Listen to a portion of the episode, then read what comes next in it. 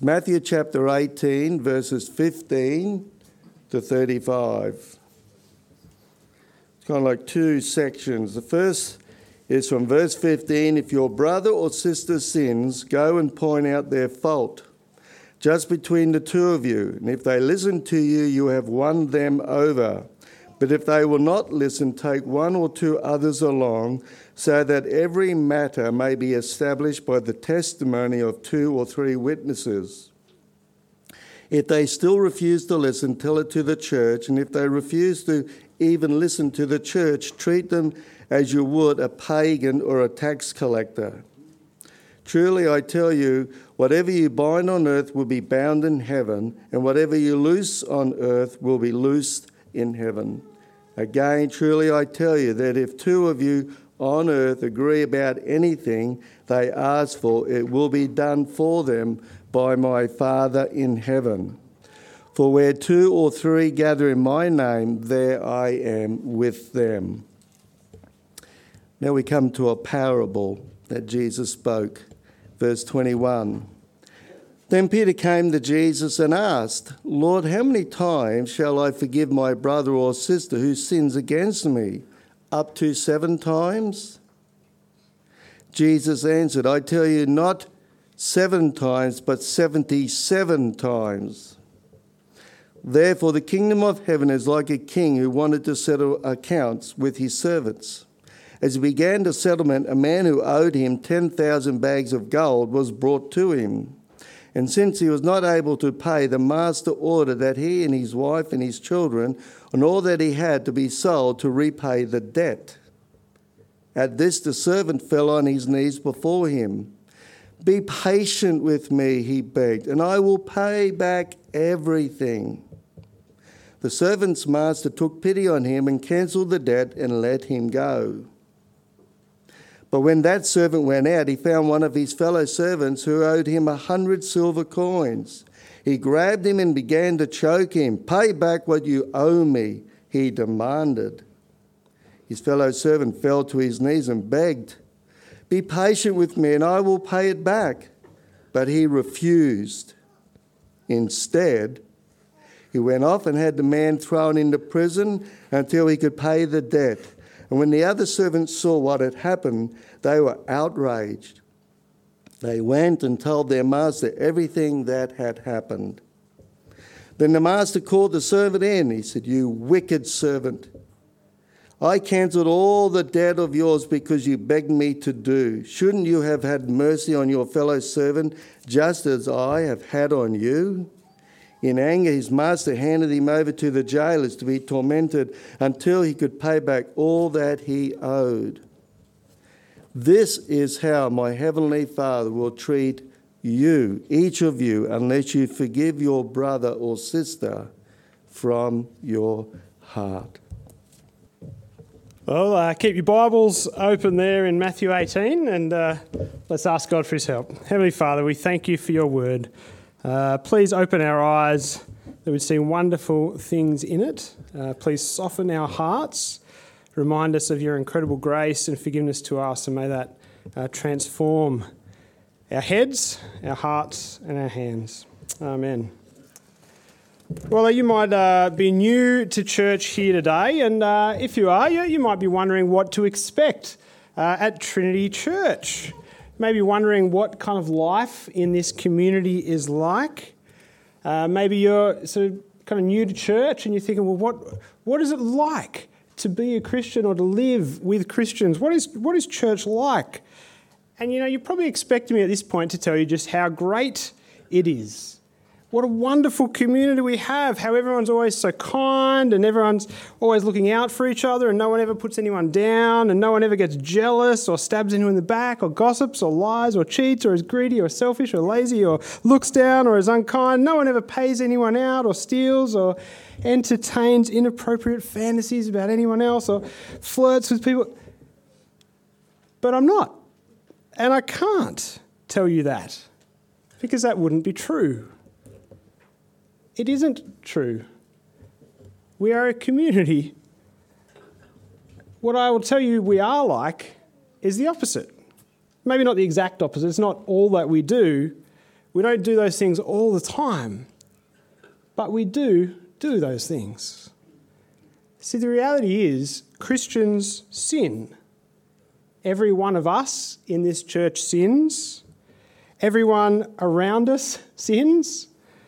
And we will keep sinning until the day we die. And that means that we will also sin against each other. See, Christians are no different in this regard to anyone else. But the way we should be different is how we deal with sin when we sin and sin against each other.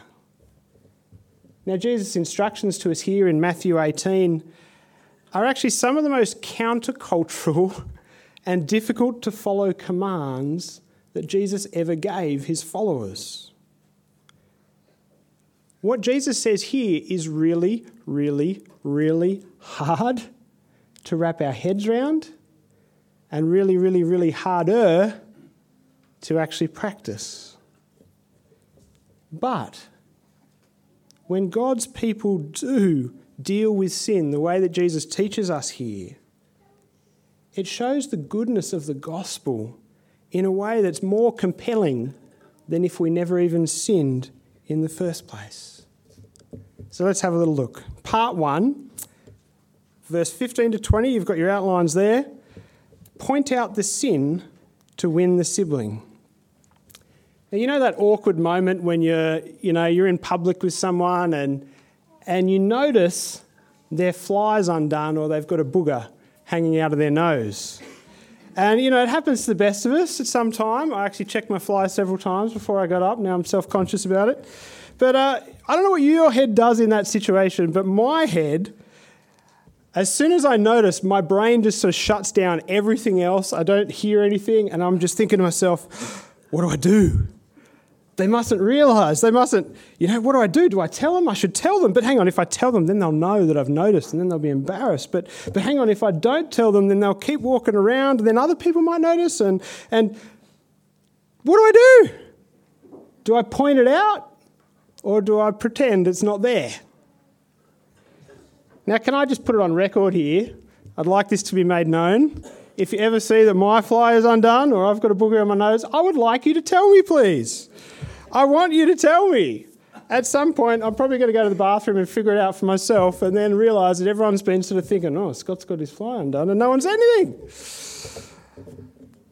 See, now when it comes to wardrobe malfunctions and personal hygiene, I don't know what kind of person you are. Are you more of the pointed out person or the pretend it isn't there person? When it comes to sin, Jesus says we don't have an option to pretend it isn't there. Have a look at verse 15. If your brother or sister sins, go and point out their fault.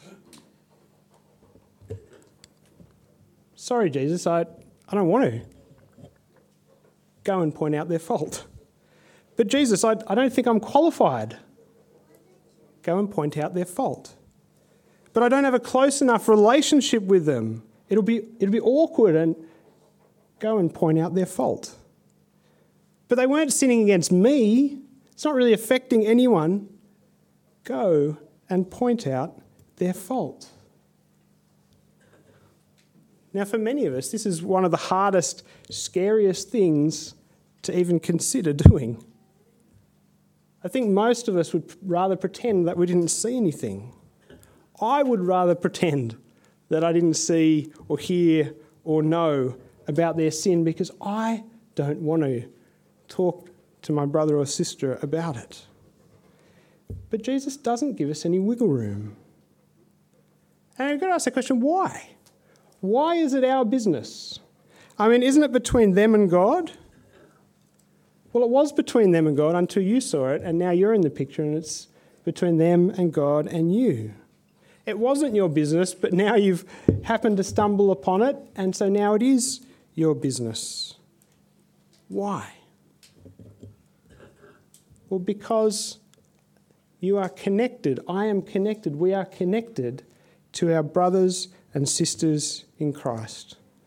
And when I was a little boy, I don't quite know how old I, you know, I must have been pretty young, uh, but my baby sister had walked or crawled out onto a fish pond. You know, had the, you got this sort of steel mesh just under the water, and she'd sort of crawled out, uh, and I knew she was in danger. And I yelled out, I yelled and I yelled. I don't think I even said, you know, anything intelligible. I think I just stood there yelling. And my mum or my dad came and, and scooped her up, and she was safe. See, as God's people, we are brothers and sisters.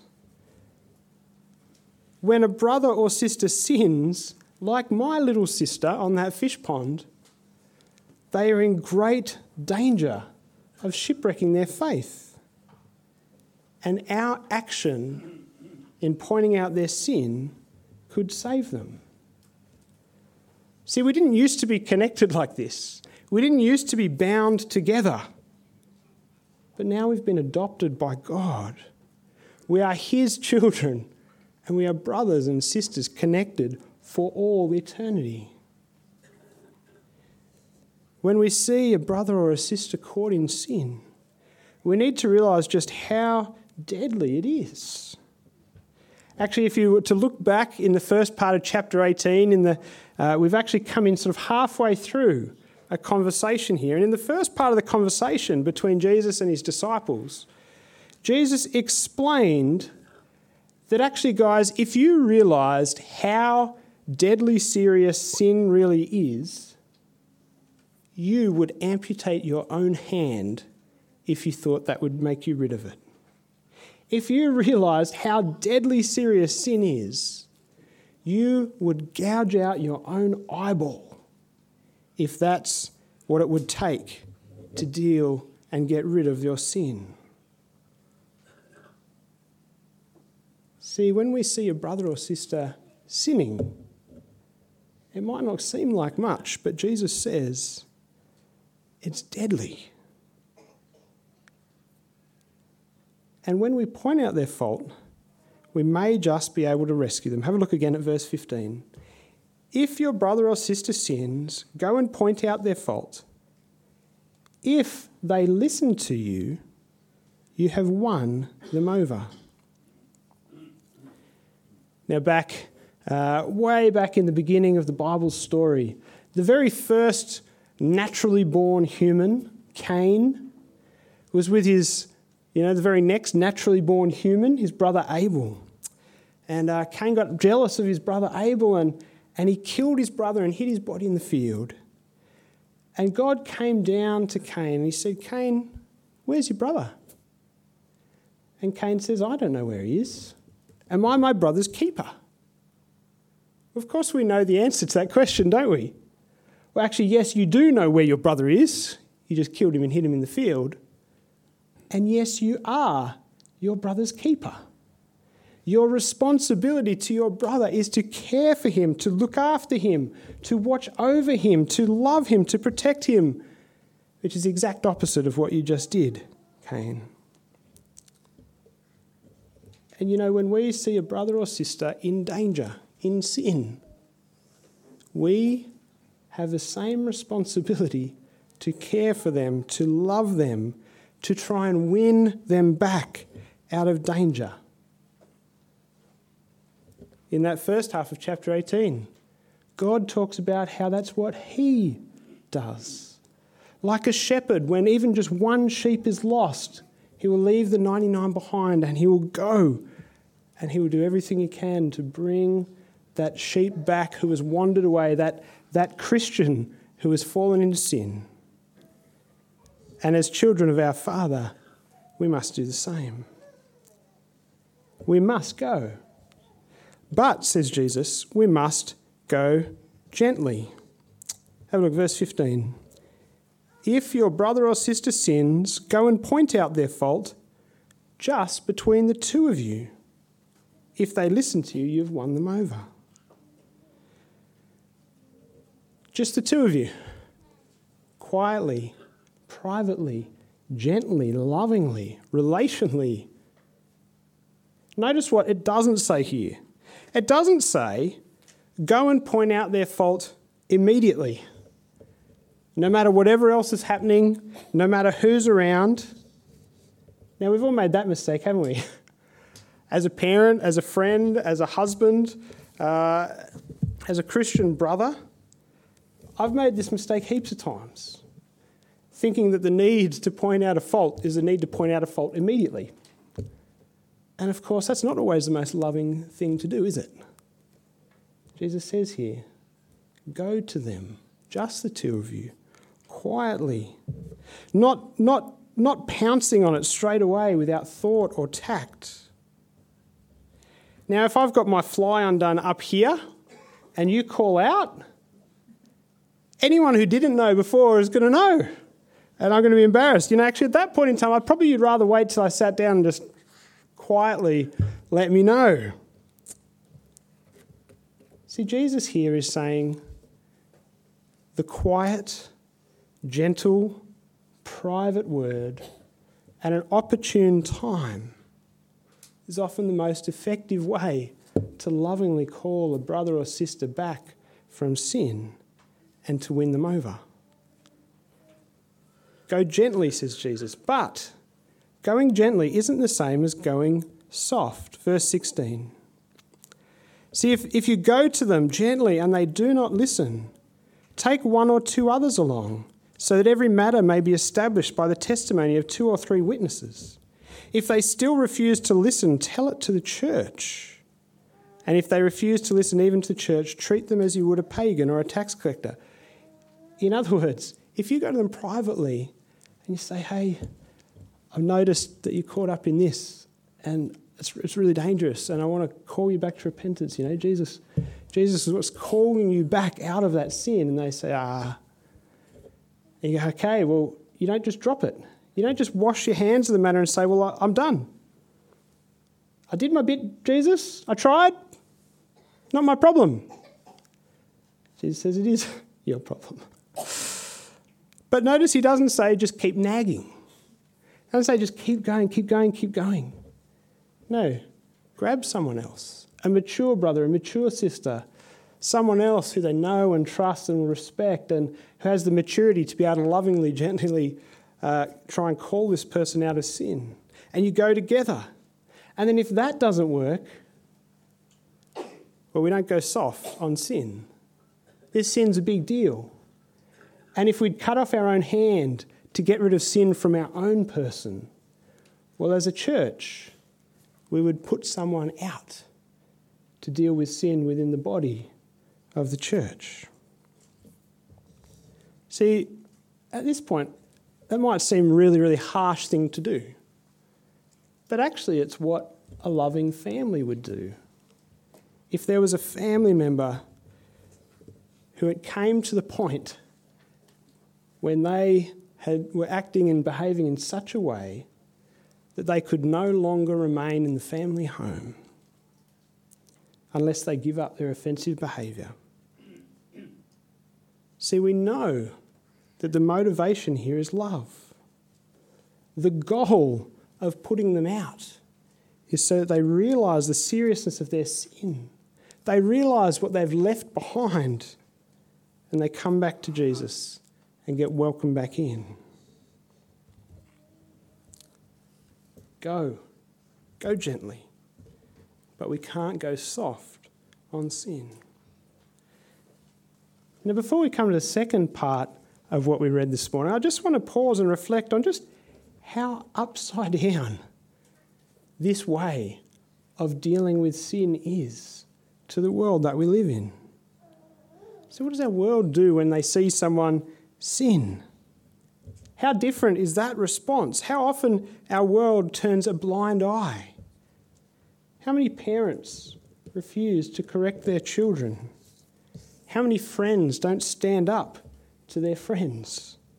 How many politicians pretend not to see something that doesn't suit their election hopes?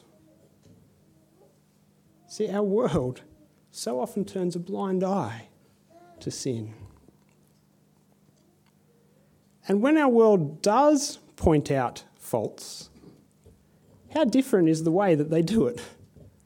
How different is the method of pointing out faults in our world the kind of the social media call out, the public shaming.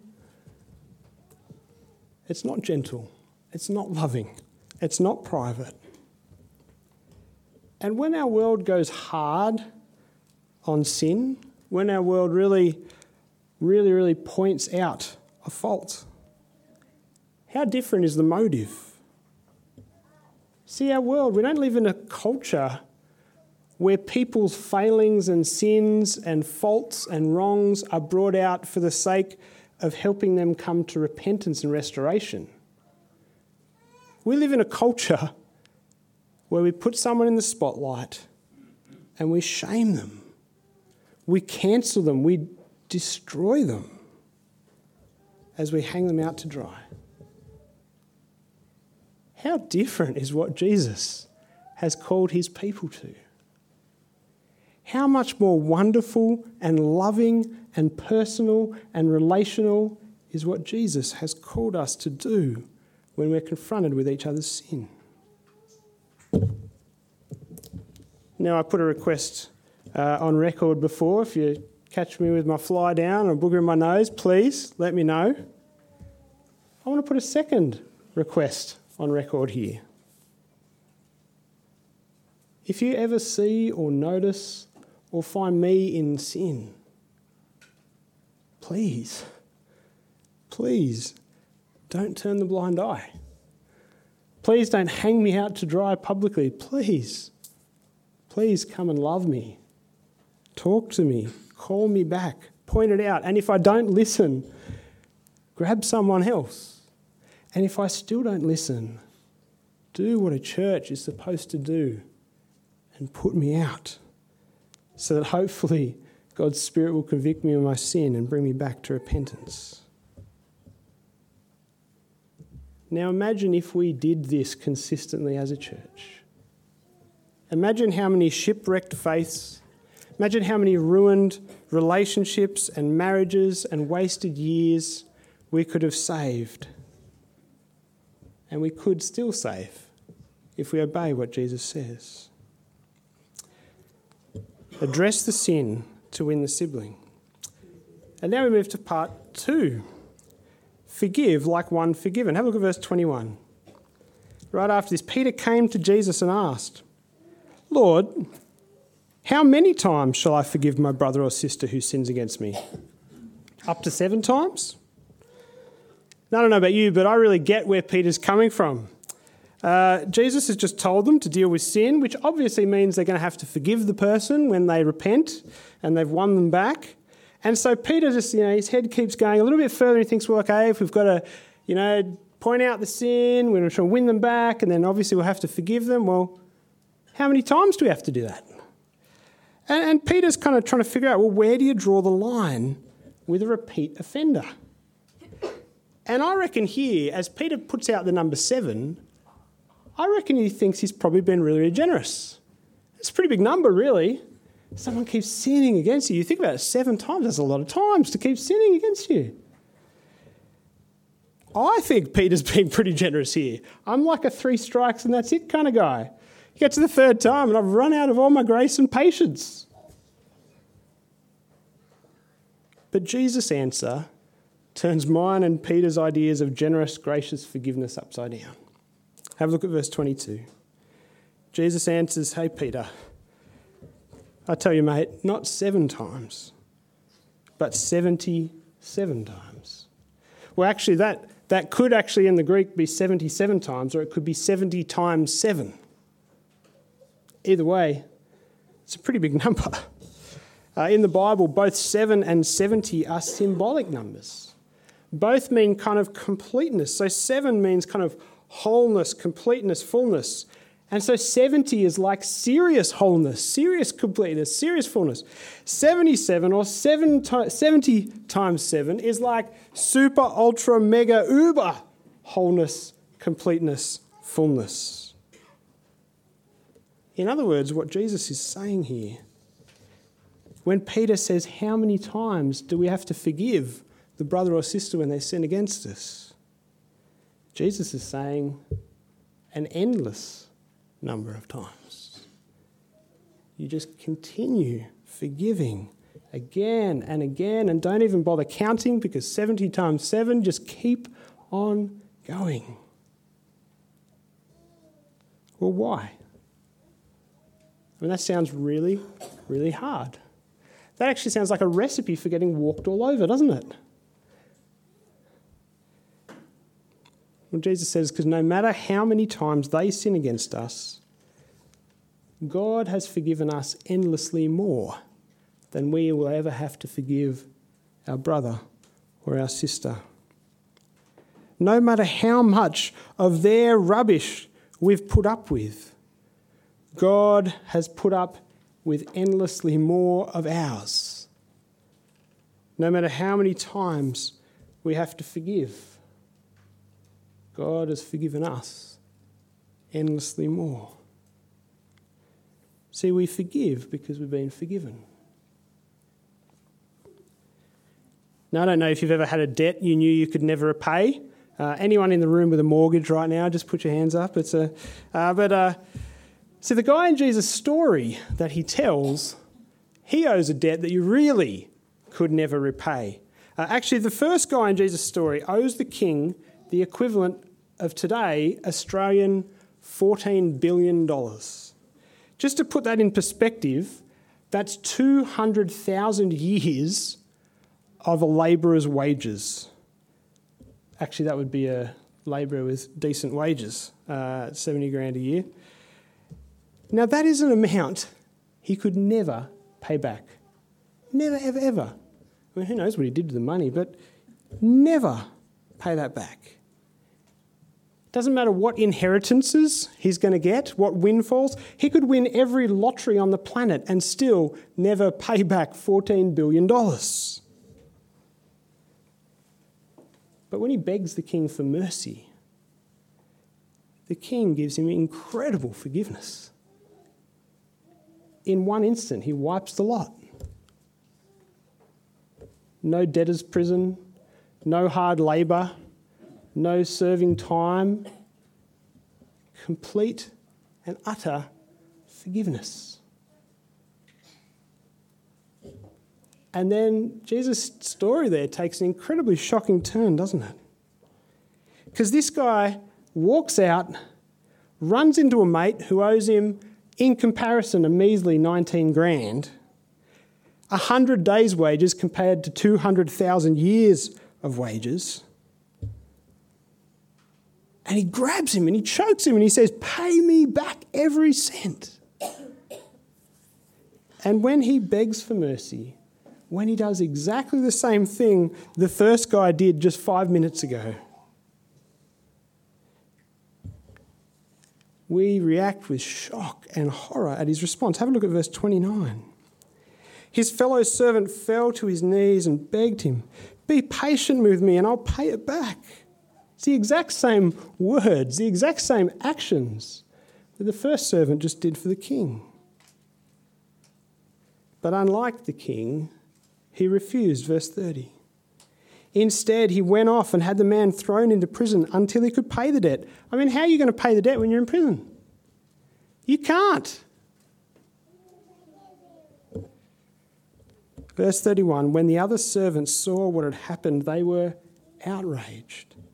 They went and told their master everything that had happened. Then the master called the servant in. You wicked servant, he said. I cancelled all that debt of yours because you begged me to. Shouldn't you have had mercy on your fellow servant just as I had on you? And verse 34 in anger, his master handed him over to the jailers to be tortured until he should pay back all that he owed, which is never. See, we get it, don't we? This story really hits home. When we, when we see the servants and the king and their outrage, we feel it too. How could you? How could you do that? Five minutes later, when you've been forgiven so much, how can you be so petty over so little? There's a heart problem here, isn't there? It's not a money problem, it's a heart problem. this guy was forgiven and he didn't act like it. He'd been shown grace, but the grace hadn't done anything in here. There was no grace in his heart. He had not been transformed. He had not been made new. He had not been impacted by the grace and forgiveness he received. He was heartless. But then Jesus turns this story on us. Verse 35. This is how my heavenly Father will treat each of you unless you forgive your brother or sister from your heart. See, forgiveness is from the heart. True forgiveness is not just saying, I forgive you. It's not just pretending we're okay and acting uh, like nothing happened and like we're all good when deep down we're seething, we're full of hatred and bitterness and anger and, and jealousy that they get off scot free and we really don't want, to, want them to, but we know we have to, and so we just got to grin and bear it. No, true forgiveness is when in our hearts we go, You have hurt me, and I will absorb that hurt. Actually, you owe me a debt. You didn't love me. You didn't do you didn't protect me. You didn't respect my right to have you not steal from me, hit me, hurt me, attack me, verbally assassinate my character. But you know what? I'm not going to make you repay that debt. I'm going to cancel that debt. I'm not going to seek or wish or hope for any bad or ill or retribution or revenge. And I am not going to let this sin be the lens through which I view you. I won't let this, this hurt, this sin against me that you have done, be the way, the primary way that I see you. I'm going to see you as someone who Jesus loves. I'm going to see you as someone who Jesus has forgiven. And I am not going to hold you as someone who still is a filthy sinner. Now, this is so, so, so hard. Because to us, $19,000 is a lot of money. These hurts are real hurts. We have been really, really, really hurt when our characters are assassinated, when our marriage bed was defiled, when our reputations were sniped, when our loved ones were taken from us, when our bodies were beaten and broken, when our livelihoods were taken and stolen and our families torn apart and our children subjected to incredible hurts. It really, really, really hurts. And it's really, really hard to forgive. But Jesus wants us to see those hurts, those debts, those sins in light of the debts and the sins and the hurts that we have done against God and that He has already forgiven that He has wiped away. He wants us to recognize that then, since we owed $14 billion, that $19,000 they owe to us actually is not even ours anyway. It's really on His account. Because even though they're sinning against us, the sin against us is nothing compared to what we owe Jesus. Jesus says, Put it on my tab if I can forgive you, you can forgive them because I can forgive them too. Now, when we grasp that in our hearts, we can let go. And isn't it incredible when God changes us to be able to do that? Isn't it the most amazing thing when we've been carrying that bitterness, that anger, eating us up inside, and we let it go? And we know that it's all in God's hands. This isn't just human, it's not a, it's not a natural human thing. It's not just psychology, it's not just conning ourselves into kind of thinking we can do this. This is the result of true spiritual transformation, of receiving grace, having it transform our hearts, and enabling us to pour that grace out on others. Now, many of you will have heard of Corrie ten Boom, a Dutch Christian uh, who was caught hiding Jews from the Nazis in World War II, and she was sent to a concentration camp. And one year after the war, she was in Germany giving a talk on forgiveness. And at the end of her talk, one, it was the first time she'd met one of the guards from the concentration camp, and he came up to her, and she was not ready for it. Have a listen. It was at a church service in Munich that I saw him, a former SS man who had stood guard at the shower room door in the processing centre at Ravensbrück. He was the first of our actual jailers that I had seen since that time. And suddenly it was all there the room full of mocking men, the piles of clothing, Betsie, her sister's plain blanched face. He came up to me as the church was emptying, beaming and bowing. How grateful I am for your message, Fräulein, he said. To think that, as you say, he has washed my sins away. His hand was thrust out to shake mine, and I, who had preached so often to the people in Bloemendaal the need to forgive, kept my hand at my side. Even as the angry, vengeful thoughts boiled through me, I saw the sin of them. Jesus Christ had died for this man. Was I going to ask for more? Lord Jesus, I prayed, forgive me and help me to forgive him. I tried to smile. I struggled to raise my hand. I could not. I felt nothing, not the slightest spark of warmth or charity. And so again, I breathed a silent prayer Jesus, I prayed, I cannot forgive him. Give me your forgiveness. As I took his hand, the most incredible thing happened. From my shoulder along my arm and through my hand, a current seemed to pass from me to him, while into my heart sprang a love for this stranger that almost overwhelmed me. And so I discovered that it is not on our forgiveness any more than on our goodness that the world's healing hinges, but on his. When he tells us to love our enemies, he gives along with the command, the love itself. See, actually, on our own, we can't forgive. But Jesus can give us the strength and the ability to do it. And true forgiveness is one of the most radical, powerful testimonies of the gospel that there is in this world. This world full of unforgiveness and bitterness and hatred and hurt True Christian forgiveness stands out like a beacon, drawing people to Jesus. But many would say this kind of forgiveness is downright dangerous. And I would love to have a lot more time, but I just want to very quickly touch on the difference here between forgiveness and reconciliation. Now, we'll have uh, question time in a little while, but opportunity to ask some more questions uh, if you have them.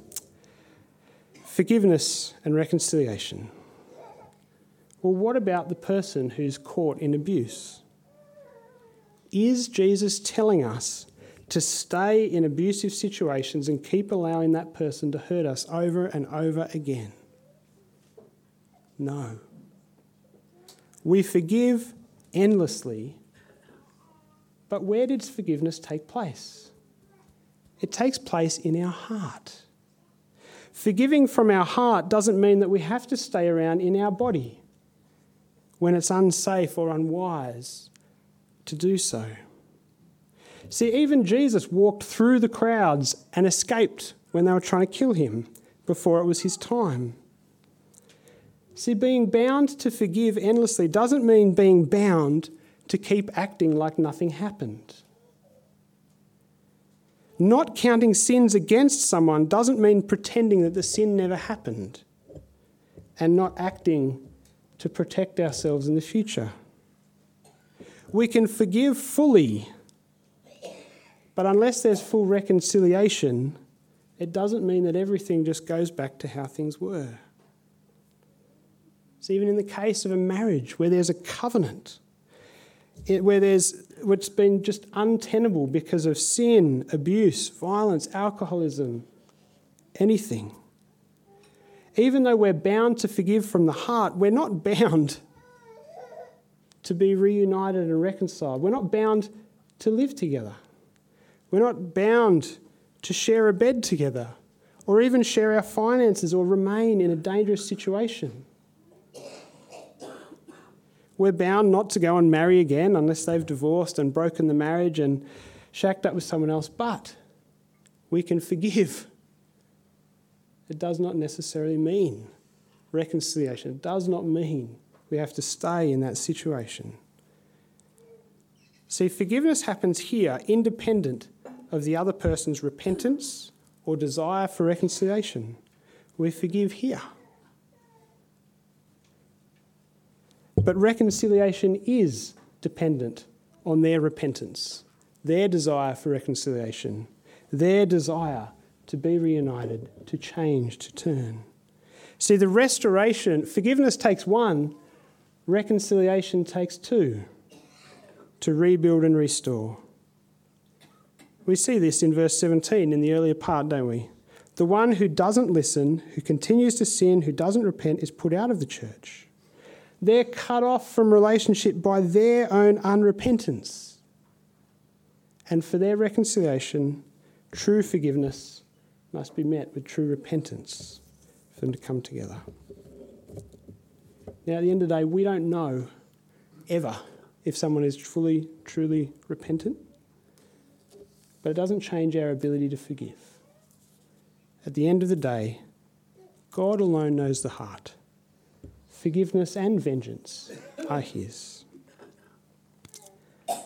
Where there are unrepentant people who we forgive, our forgiveness stands as a testimony of the gospel, calling them back and showing just the depth of their sin when they refuse. Let us finish that part of our time together by praying. Heavenly Father, please this morning just overwhelm us with the knowledge and the understanding in our hearts of the immensity of what you have forgiven us for. And Lord, may that transform our hearts that we may be able to see our brothers and sisters through that lens, through the lens of, of the cross and not through the lens of their sin, through the lens of forgiveness and not of hurt. And may we be able to forgive them. May you give us wisdom as to what that looks like. May you give us wisdom as to what relationship and reconciliation could look like. But Lord, whatever happens, may we be people who forgive. And may that shine so bright in this world that people are drawn to the forgiveness of Christ. Amen.